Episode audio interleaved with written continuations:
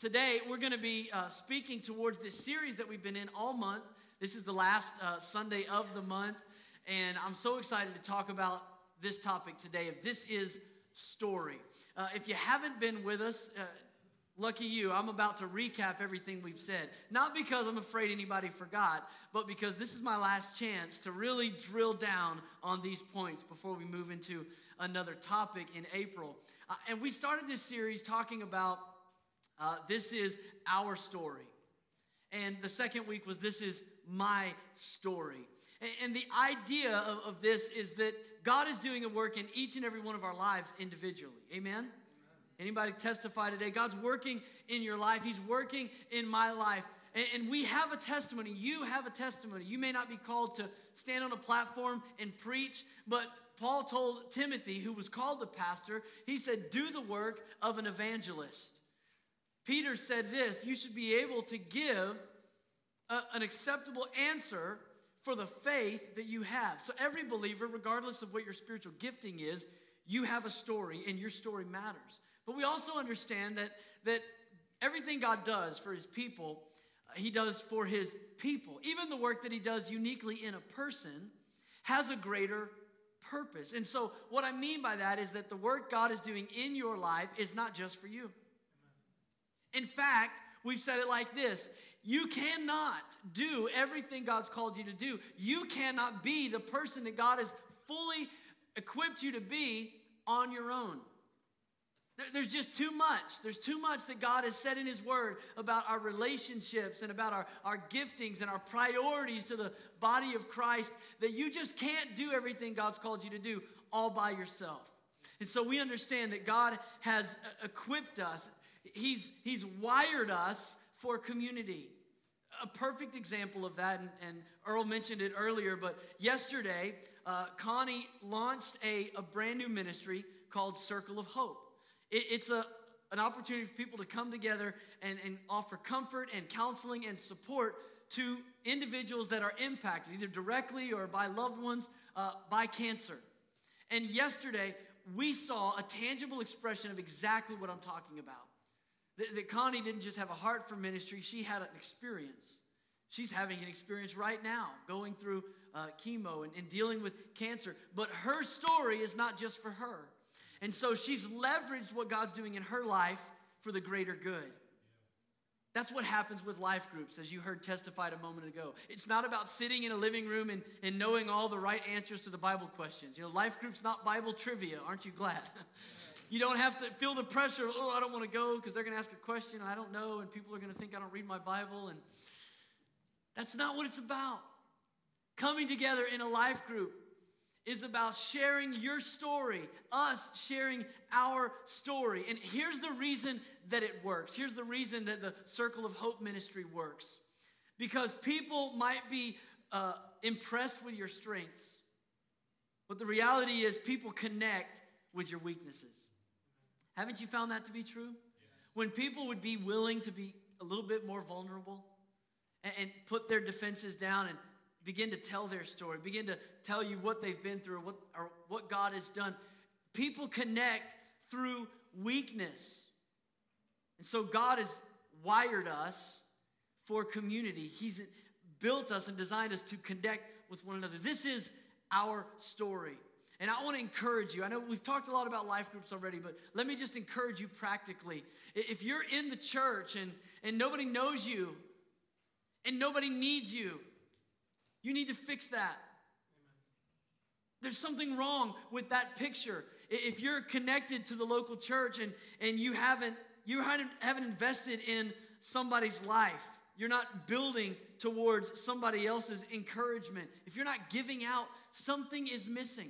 Now, I'm not saying this because I'm pushing a program called Life Groups, all right? Hear me today. This is not about program, it's about your purpose. Reality is, you might not even uh, be a part of a life group. You, you may be a part of a church that doesn't even do life groups or Sunday school or, or small groups or cell groups or whatever you might have. The reality is, there are people that God's put in your life, and you're supposed to influence them. Maybe you're here and uh, your kids have grown up and you're empty nesters, or maybe you don't have kids. Maybe you never did. But you come to church and you notice that somebody else's kid is always attracted to you? Like they just they look up to you for whatever reason, there's a connection there. Listen, that's not a coincidence. That's, that's a God relationship. That, that the Lord might be speaking to you about mentorship. Maybe, maybe there's a, a, boy or a girl here or a teenager that, that they're at church and their family's not here. They need a spiritual father. They need a spiritual mother. They need somebody to connect and invest in them. So I'm going to say it again here at the introduction. If you're in the church and nobody knows you or nobody needs you, you got to fix that. Something's missing because this this is our story, and God is doing something in you, and we praise God for it, but you're never going to fulfill your God given destiny on your own. Last week, we talked about how this story is His story. Ultimately, what God is doing in you, what God is doing in me, is, is for His glory and His honor. And here's the good news when you get involved in God's story, your story gets better. Yeah. Amen? That's what Jesus meant when He said, I've come to give you life to the fullest. I'm fully convinced that I could not create an alternative uh, life that would be more satisfying than the one that Jesus has for me. So I never have to worry about if, if God's plan is good or not. I just have to focus my attention on staying in His will. It's His story for His grace. And, and last weekend, we sang that, that song, Amazing Grace. I want to tell you, that song is more than a song to the man that wrote it. John Newton wrote it. And John Newton was a former slave uh, owner and slave trader who was converted and then became a preacher and a poet. For John, New- for John Newton, he, he was genuinely amazed by grace. It wasn't just something that he, he, he penned an eloquent lyric about. He was genuinely amazed by God's grace, that God would actually take some slave trader, somebody who had seen and performed such atrocities, and he would allow him to preach the gospel. The year was 1807, and John Newton was on his deathbed. A young clergyman came in to see him. While he was there, the young preacher expressed deep regret at the thought of losing such a distinguished and important laborer for the Lord. John Newton replied, He said, It is true, I'm going on before you, but you'll soon come after me. When you arrive, our friendship no doubt will cause you to inquire of me. But I can tell you now already where you'll most likely find me. I'll be sitting at the feet of the thief whom Jesus saved with his dying moments on the cross. Even at the end of his life, after all the good that he did, after all the times that he redeemed after salvation, John Newton was still just amazed that, that God's grace would include him. His words echo the words of the Apostle Paul the greatest soul winner to ever live since Jesus. And Paul said, I am the chief of sinners. He, he had this perspective that I just, I will never deserve the grace of God. That's the story. And here's the thing about God's amazing grace no one who's ever deserved God's grace has been saved by his grace. Because there's only one person that ever did deserve God's grace. There's only one that ever deserved to escape the penalty of sin, which is death. And that one chose to lay his life down as a sacrifice for us. Come on, that's amazing. That's amazing. That's the grace of God that Jesus would take our place, die on the cross for us. And, and, when we think about his story, we have to come away with this understanding that there's no limit that God won't go to. There's no one that's too far gone beyond his reach. God goes after the least of these, He goes after the lost, He goes after the last. I heard one preacher say, He goes from the uttermost to the guttermost. He's, his heart is to save. That's His story.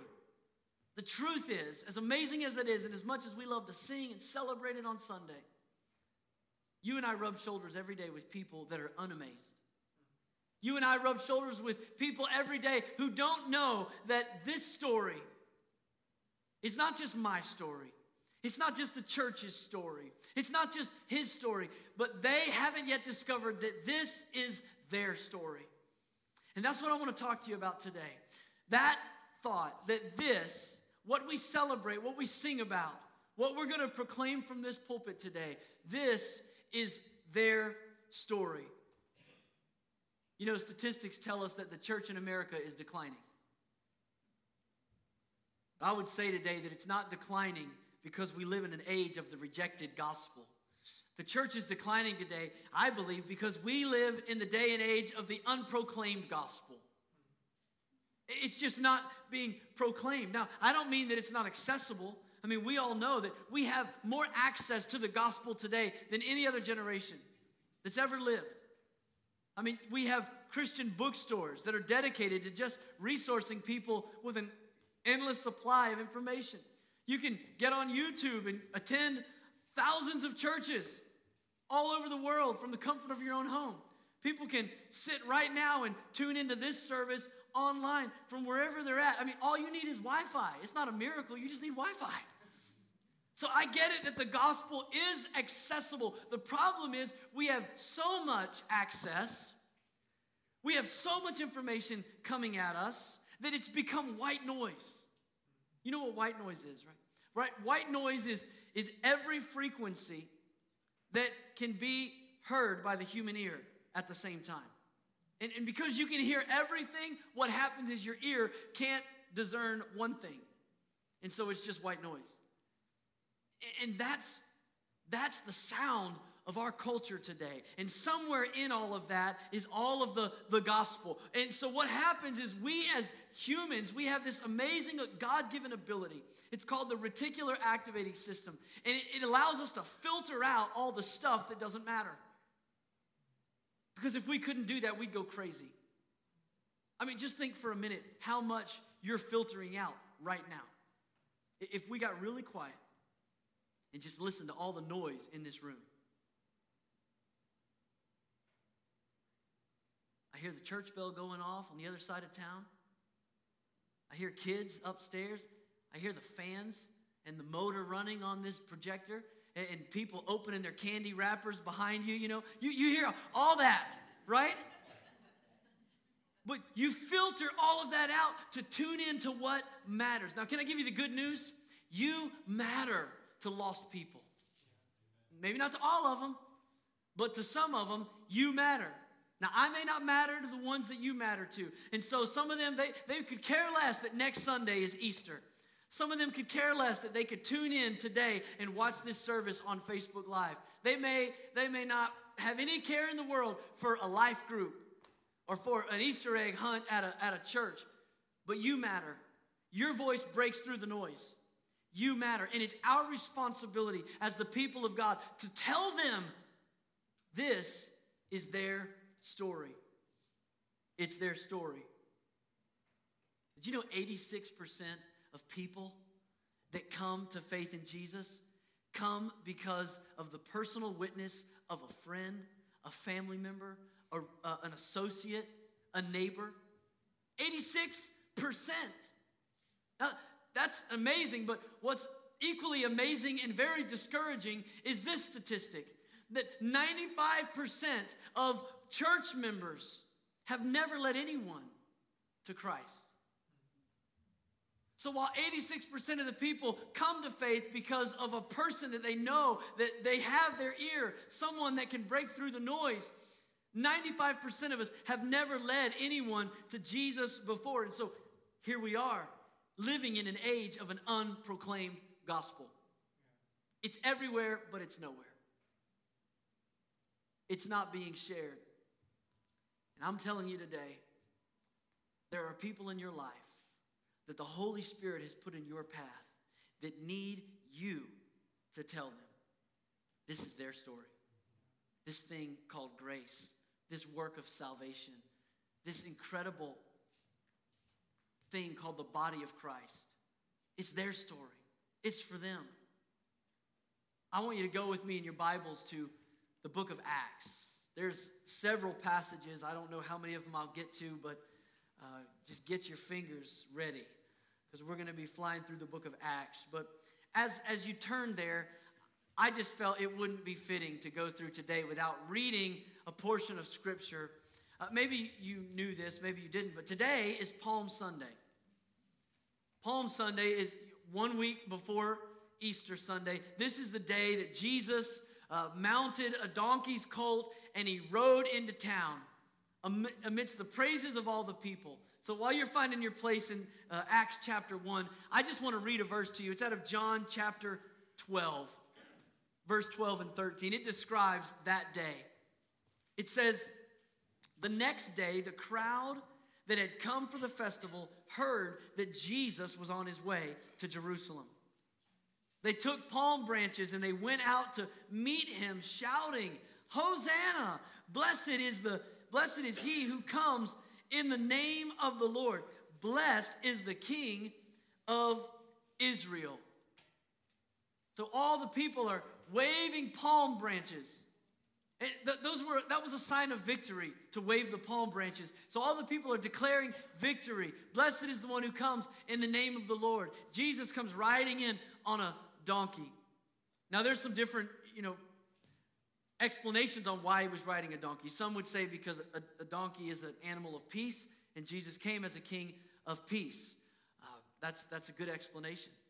Others would, would tell it a little differently. You know, in, in this day and age, if there was a general who had conquered a nation or a people, uh, he, would ride on a war horse going into battle. Uh, an animal that was trained so well, so diligently, maybe even better than the person riding it. These war horses knew what to do in conflict. But after they had already conquered the people, then they would come in in their triumph procession. They would come in to, to celebrate their victory. And the commander or the king would ride on a colt an animal that had no clue what to do if a war was to break out. And it was almost like in that moment, he was saying visually to everybody that you're no threat to me. I have no need for a well trained animal. I am not in the least bit concerned that, that you are a threat to me. We have conquered you, we have the victory. Wave the branches. I'm going to ride this little skittish colt because we have the victory. But you understand, on Palm Sunday, they didn't do like what we do. You know, what we do, it, a lot of times in the church, and maybe some of you have been a part of a, a service like this, you come to church on Palm Sunday and the ushers pass out palm branches to everybody, right? And then we start singing a song that has the word Hosanna in it, and everybody starts waving their palm branches. And I gotta be honest, as a worship leader, I love that. I love that Sunday because everybody has to move. Either you participate or you duck, but you have to move, right? And I just like seeing people move in worship. You guys make me nervous when you get real still. But how many of you understand that if we just come to church and we wave the branches at each other and say, We've got the victory, the king is in the house, how many of you know we miss the point? We miss the mission. See, the idea of Palm Sunday was not that they all gathered together in the temple and waved their branches at each other, though that, that might make for a great celebration. They went out into the streets they threw their cloaks on the dusty road leading towards uh, Jerusalem and they proclaimed it so that everybody could hear it. That's the idea of Palm Sunday, that we actually make some noise outside of the church. Yes. Amen? Amen? God wants us to celebrate the Lord's coming in a public fashion. What I want you to see today in the book of Acts is that from day one, the Holy Spirit has been pushing the church. And I don't think pushing is too hard of a word. He's been pushing the church to tell the world this is their story. As you study the early church, there's an obvious theme of inclusiveness that begun, begins to rise to the surface. As the Holy Spirit is poured out, and we're going to look at it in several places, boundaries are continually crossed over, walls of separation are broken down. Look in Acts chapter 1 with me. Verse 8 is a, powerful verse. In fact, if you don't have this verse underlined or highlighted, you ought to. Acts chapter 1, verse 8 this is Jesus' promise to the church. He says, But you will receive power when the Holy Spirit comes on you and you will be my witnesses in Jerusalem and in all Judea and Samaria and to the ends of the earth. I'm going to tell you why this verse is so powerful because it communicates Jesus' plan for the church. You're going to get the Holy Spirit. He's going to empower you, and then you're going to be my witnesses. But it's also a key verse because it serves as a table of contents for the rest of the book. If you read that one verse, it gives you an outline for everything else that, that Luke, the author, is going to tell us. That the Holy Spirit is going to come on the church. Acts 2, we're about to look at it. And then they're going to become witnesses in Jerusalem. The first seven chapters are all about them being witnesses in Jerusalem. And then he said, You're going to become witnesses in Judea and Samaria. Chapters 8 through 12 are all about the church going outside of Jerusalem to Judea and Samaria. And then chapters 13 to 28 are all about them being witnesses to the ends of the earth.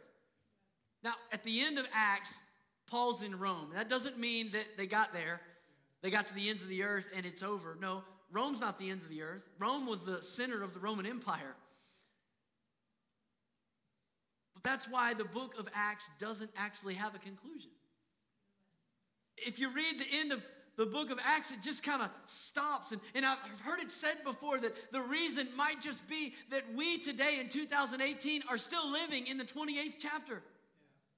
That still today the gospel is going to the ends of the earth. And it's as if at, every hindrance, at every roadblock, at every obstacle, whether it's outward or internal, the Holy Spirit, He communicates to the church. This is their story. I want you to look first at Acts chapter 2. This is the promise fulfilled. Acts chapter 2, the Bible says in verse 3, they're all in the upper room. The disciples are praying. There's 120 believers there. And it says, They saw what seemed to be tongues of fire that separated and came to rest on each of them. Verse 4 All of them, the, whole, the 120, were filled with the Holy Spirit and began to speak in other tongues as the Spirit enabled them. Now, I, I got to just say, I, I, think this is, this is important, and I don't want you to miss the, the moment here because there's a lot of uh, denominations or, or interpretations of the scripture even that would say that you know the gift of, of tongues is, is not for today. But listen hear me carefully. Even for people that would say that that would say you know the, the gift of speaking in tongues that's not for today none of them would deny this experience. So i just want you to hone in on this experience because something miraculous happens in acts chapter 2 and we don't really see this happen in the other times that the holy spirit is poured out but the Bible says in this moment, the Holy Spirit's poured out and they all begin to speak in other tongues. Now, look, 1 Corinthians 14 says that when we pray in the Spirit, we don't pray in tongues of men, we pray in tongues of angels. Our mind is unfruitful, but our heart and our spirit is edified. So, Paul's telling us there that sometimes when we speak in tongues, we utter mysteries. It's not your language or anybody's language, it's a heavenly language. But that's not what happened right here in Acts chapter 2. In Acts chapter 2, it says they're filled with the Spirit and they all begin to speak in other languages. Now, listen, look with me at verse 5. Now, there staying in Jerusalem were many God fearing Jews from every nation under heaven. When they heard this sound, a crowd came together in bewilderment because each one, listen, they heard their own language being spoken. This is not tongues of angels, this is tongues of men. The Holy Spirit is poured out. The church, the infant church, is filled with the Spirit, and they actually begin to speak in other dialects. There's some 15 uh, languages here, at least, that are represented in this chapter. And it says down in verse 11, we hear them declaring the wonders of God in our own tongues. And it's almost as if in this moment, at the very first baptism in the Holy Spirit that Jesus promised, the Holy Spirit comes on the scene, and in foreign languages, he makes a declaration. And you know what he's saying? He's saying, This is their story. This is their story. Right from the beginning, the Holy Spirit begins to thrust the church outside of its comfort zone to take the gospel where it's never been before. So Peter stands up in that moment all these people are gathered and they're listening, and he begins to speak the gospel. He preaches an incredible message in Acts chapter 2. And by the time you get to verse 37, it says, The people were cut to the heart with conviction, and they asked, They said, What must we do? Look at verse 38 with me in Acts chapter 2. It says, Peter replied to him, Repent and be baptized, every one of you, in the name of Jesus Christ, for the forgiveness of your sins, and you will receive the gift of the Holy Spirit. And then he goes on to say, The promise is for you and your children, and for all who are far off, for all whom the Lord our God will call. Now, you know that he was under the leading of the Holy Spirit when he said that. Because as you read through the book of Acts, you can see that Peter well, hadn't really even come to terms with this yet. We're going to read another passage in a few moments where he's resistant to the gospel going to as many as are afar off. And yet here he is under the inspiration of the Holy Spirit saying that this gospel is, is for you. This is your story. Go, go with me quickly all the way to Acts 8 because now we're in the second phase of this thing. And the Bible says in Acts chapter 8 that a great persecution broke out against the church. It says in the first couple verses that the believers, everyone except the apostles, were scattered everywhere. Look at verse 4 with me, though. Verse 4 says, Those who had been scattered preached the word wherever they went. So I think it's safe to assume that, that everywhere that the persecuted church went, the gospel went forth. But Dr. Luke, who's writing this, chooses to give us an example through Philip. And it's not because what Philip did was exceptional or extraordinary. We should probably assume what Philip did is what all the believers did. But Luke writes about Philip because of where he's going, because he's already outlined in Acts 1 8 what the pattern is of the Holy Spirit. He's witnessed in Jerusalem, and now Philip is going down to Judea and Samaria. Look at it with me in Luke chapter 8, verse 5. It says, Philip went down to the city of Samaria, and he proclaimed the Messiah there. When the crowds heard Philip and saw the signs that he performed, they paid close attention to what he said. For with shrieks, impure spirits came out of many, and many who were paralyzed or lame were healed. So there was great joy in that city. Now skip down to verse 12. But when they believed, Philip, as he proclaimed the good news of the kingdom of God and the name of Jesus Christ, they were baptized, both men and women. Now, something interesting happens down in verse 14. The apostles in Jerusalem hear about it. They hear about the fact that Philip is preaching and that Samaritans are getting baptized in water. And they go, wait, wait a minute, wait a minute. We don't get along with the Samaritans. Like, we're, we're God's people. They, they don't even worship at the right mountain. They're not God's people. We're God's people. We need, to, we need to explore this a little bit. We need to figure out if, if what's happening down there is an authentic work of the Spirit of God. And so the Bible says there in verse 14 that they sent Peter and John down to go check it out. So Peter and John come into this city in Samaria. And look at it with me in verse 15. It says, When they arrived, they prayed for these new believers that they might receive the Holy Spirit because the Holy Spirit had not yet come on any of them. They had simply been baptized in the name of the Lord Jesus.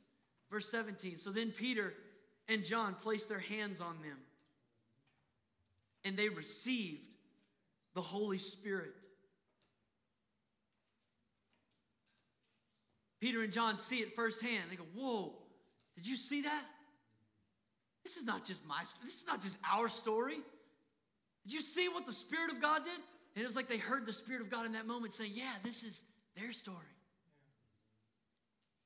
My grace is not limited by your perspective. This is their story. And then if you get to the end of that chapter, verse 25 gives an interesting little commentary. It says, after they had further proclaimed the word of the Lord and testified about Jesus, Peter and John returned to Jerusalem. But look at what they did. They returned to Jerusalem preaching the gospel in many Samaritan villages. You know, I think it's interesting that Luke doesn't write that they preached in all the Samaritan villages on their way to visit Philip. No, they had the blinders on. We just got to go and check this out. We're not really sure if this is a thing that God is doing or not.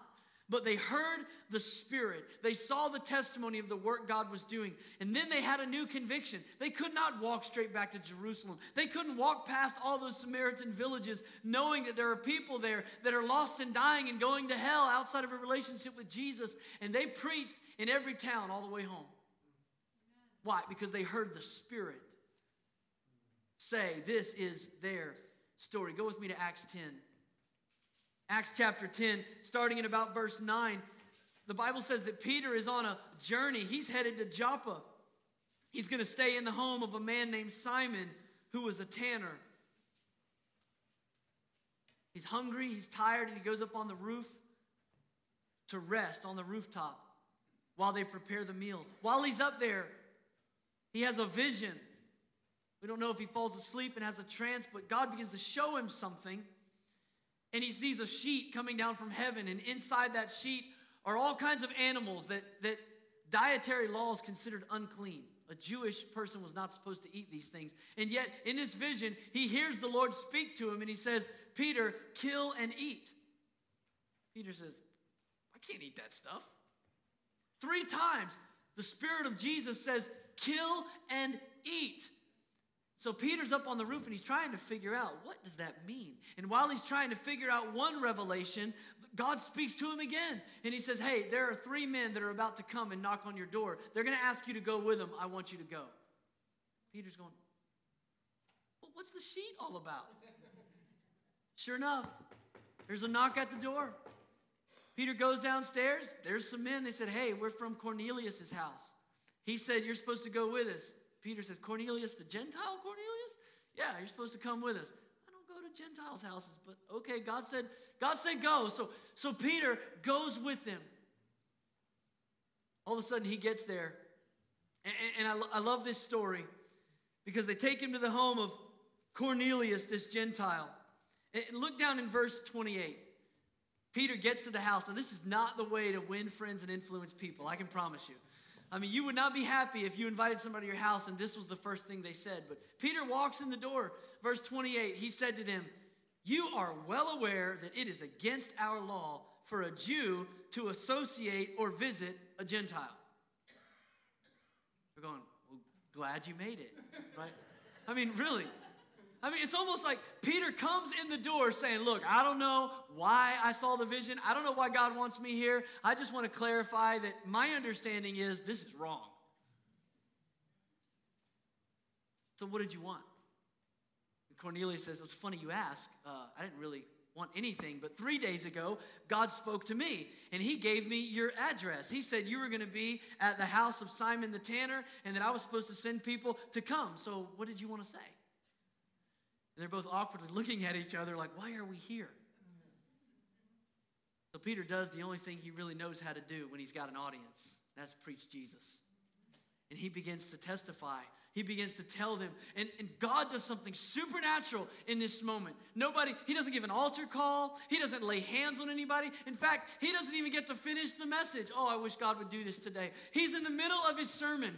And look at what the Bible says happens down in verse 44, Acts 10 while Peter was still speaking these words, the Holy Spirit came on all who heard the message. Wow, I was like, how did, how did they know that? Look at the next part. It says, the circumcised believers, that was all the people that came with Peter, that was the Jews.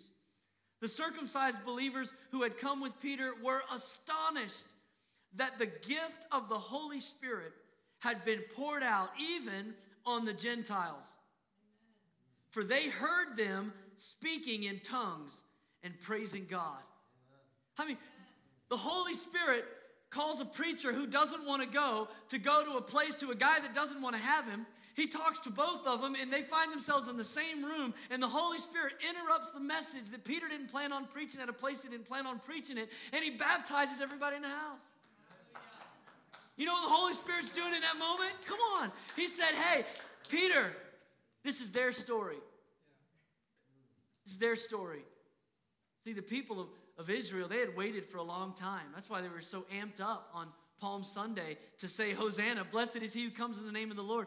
That wasn't just one year, by the way. They sang that song every year on Palm Sunday, right before Passover. You can read it in the Psalms. Every year, they, they sang it in anticipation that one day a Jewish Messiah would come and deliver his people. And so now that Jesus is raising Lazarus from the dead and performing miracles, people are excited that our Messiah has come, and they just quite weren't ready to let everybody else in on the party yet. But the Holy Spirit from day one is pushing the church to understand that this is not just your story, He's not just your Savior. This is their story. I could do this all day. We could just go through the book of Acts. I'm telling you. I did do this this week, and it would have been way too long of a sermon. But just go real quick to one more place.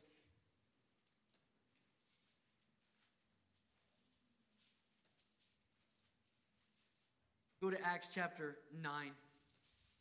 I, I got to back up a little bit because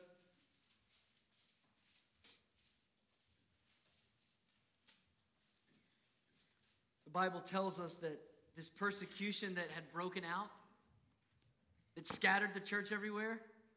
The Bible tells us that the guy that was actually doing the persecuting was Saul of Tarsus. Saul was a terrorist. And if you could be good at terrorism, he was the best. He was persecuting the church. He's persecuting the believers and That's why they're running. Some of them ran all the way to Antioch. Barnabas goes up to Antioch in Acts chapter 11 to see what's happening up there. And when he gets there, people are being saved, people are being delivered, miracles are happening. He's so excited. He's like, man, this is God's doing something in a place that we've never seen God do anything before. I need to find a church planter. I need to find somebody that can come up here and minister to these people. You know who he goes and finds? He goes, he goes to Tarsus and he finds Saul. The guy that back in Acts chapter 8 was persecuting the church. He goes and he finds Saul and he brings him there. And for over a year, Saul preaches and he declares the work of God. Here's a guy in Acts chapter 8 that was persecuting the church locking them in prison. But then in Acts chapter 9, as he's on his way to Damascus so that he can arrest more Christians, the Bible says the Holy Spirit, it's the presence of Jesus shows up in the middle of the road, knocks him off of his horse, blinds him with the light of his glory, and says, Saul, Saul, why do you persecute me? Nobody was knocking on Saul's door trying to give him a track, tell him to come to church for Easter. Nobody's coming near Saul with the gospel. But the Holy Spirit stops him in his tracks to say, This is his story too.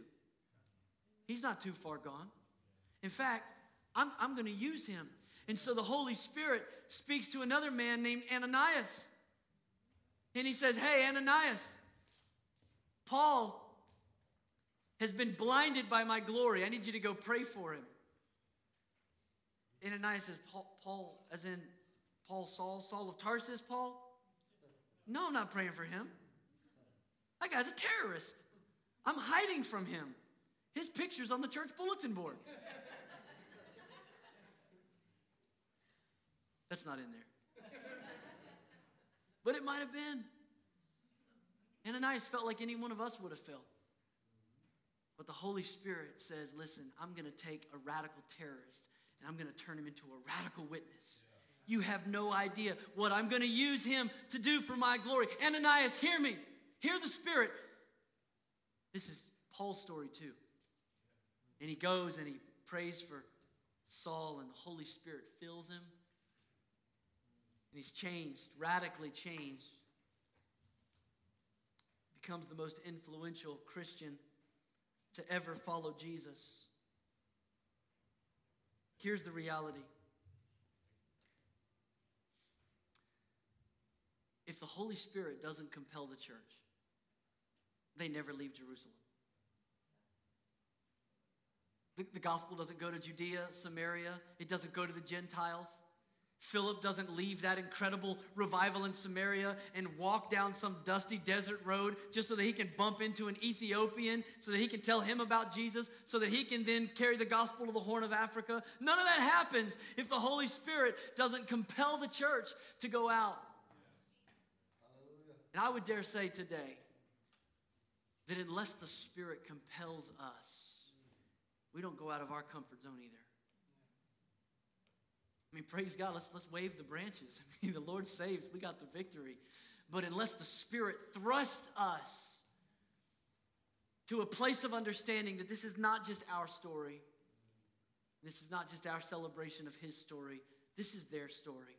There are people that are lost and dying all around us. And, and, and the message of the, the capital C church may be lost in the white noise of pop culture, but your voice can be heard. My voice can be heard. It might be a conversation at the water cooler. It might be an instant message back and forth in the middle of the night.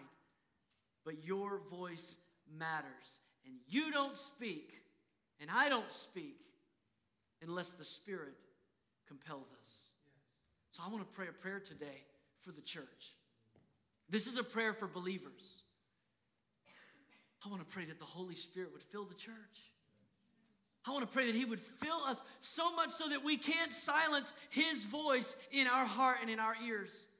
That He would fill us so much that when we get to that place where, where our understanding, our comfort wants to stop us, that we feel the Spirit compelling us to say, This is their story too. I want to ask you to stand with me all over this room.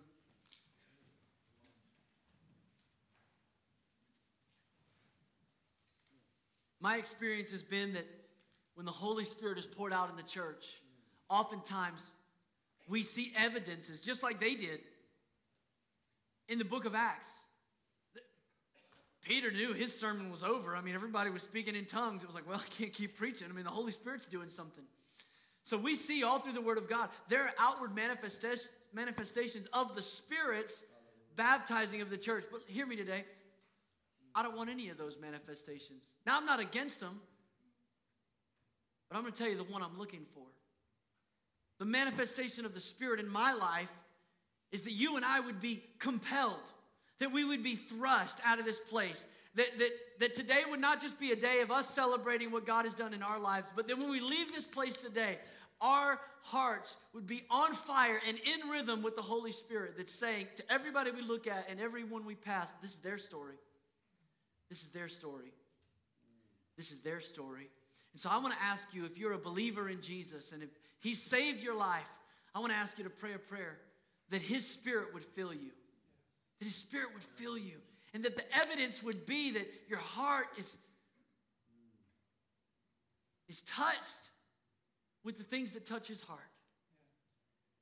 Can we just close our eyes for a moment? Would you just turn your hands upward towards heaven just as a, as a sign of yielding, as a sign of openness? Just begin to ask the Lord, God, would you, would you give me your spirit? Lord, would you fill my life with your Holy Spirit? It's been said that there's not a verse to be found in the Word of God that tells lost people to go to church. But there are many, many verses that tell the church to go to a lost world. Jesus, help us to not be satisfied by satisfying our conscience by throwing a party or hosting an event and expecting lost people to come. It's not enough. We must be thrust into the harvest field. We must be compelled to the highways and the byways and the country lanes so that your house may be filled. And more than just this house at 365 Orange Street, but God, that heaven would be filled and hell would be bankrupt. God, fill us with your spirit today. That we are compelled to tell others this can be, this should be, this is their story. I want to invite you, if you're if you're a believer in Jesus, if you've got a relationship with the Lord, just pray this prayer after me today. Say, Dear Jesus, send your Holy Spirit, fill my heart and life. I want to be moved by you.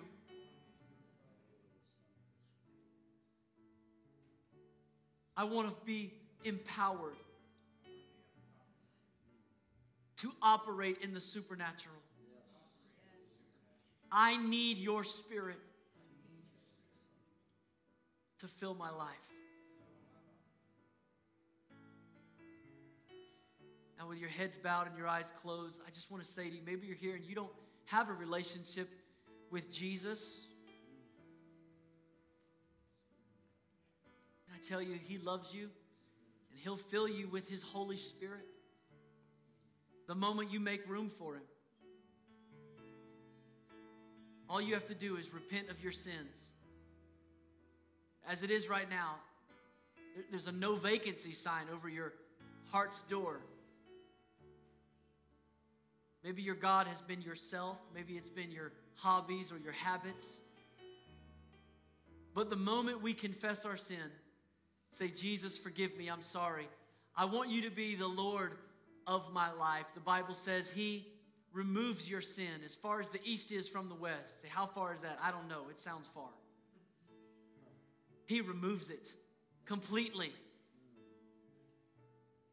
And He comes in and takes residence in your heart and life. If you don't know the Lord, I want to encourage you to pray a prayer right now in your own words and just say, Jesus, Lord, I receive your forgiveness. I receive your presence in my heart and life to be my leader, to be my Lord, to be my guide.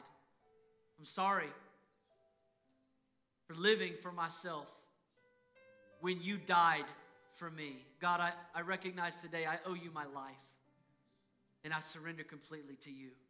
God, thank you. Thank you for writing us into your story. And as we leave this place this week, God, every one of us, saved, being sanctified and filled with your Holy Spirit. God, may we see this world, may we see our friends and our enemies the way you see them. And may we be sent ones in Jesus' name. Everybody said amen. Amen. Listen, as we.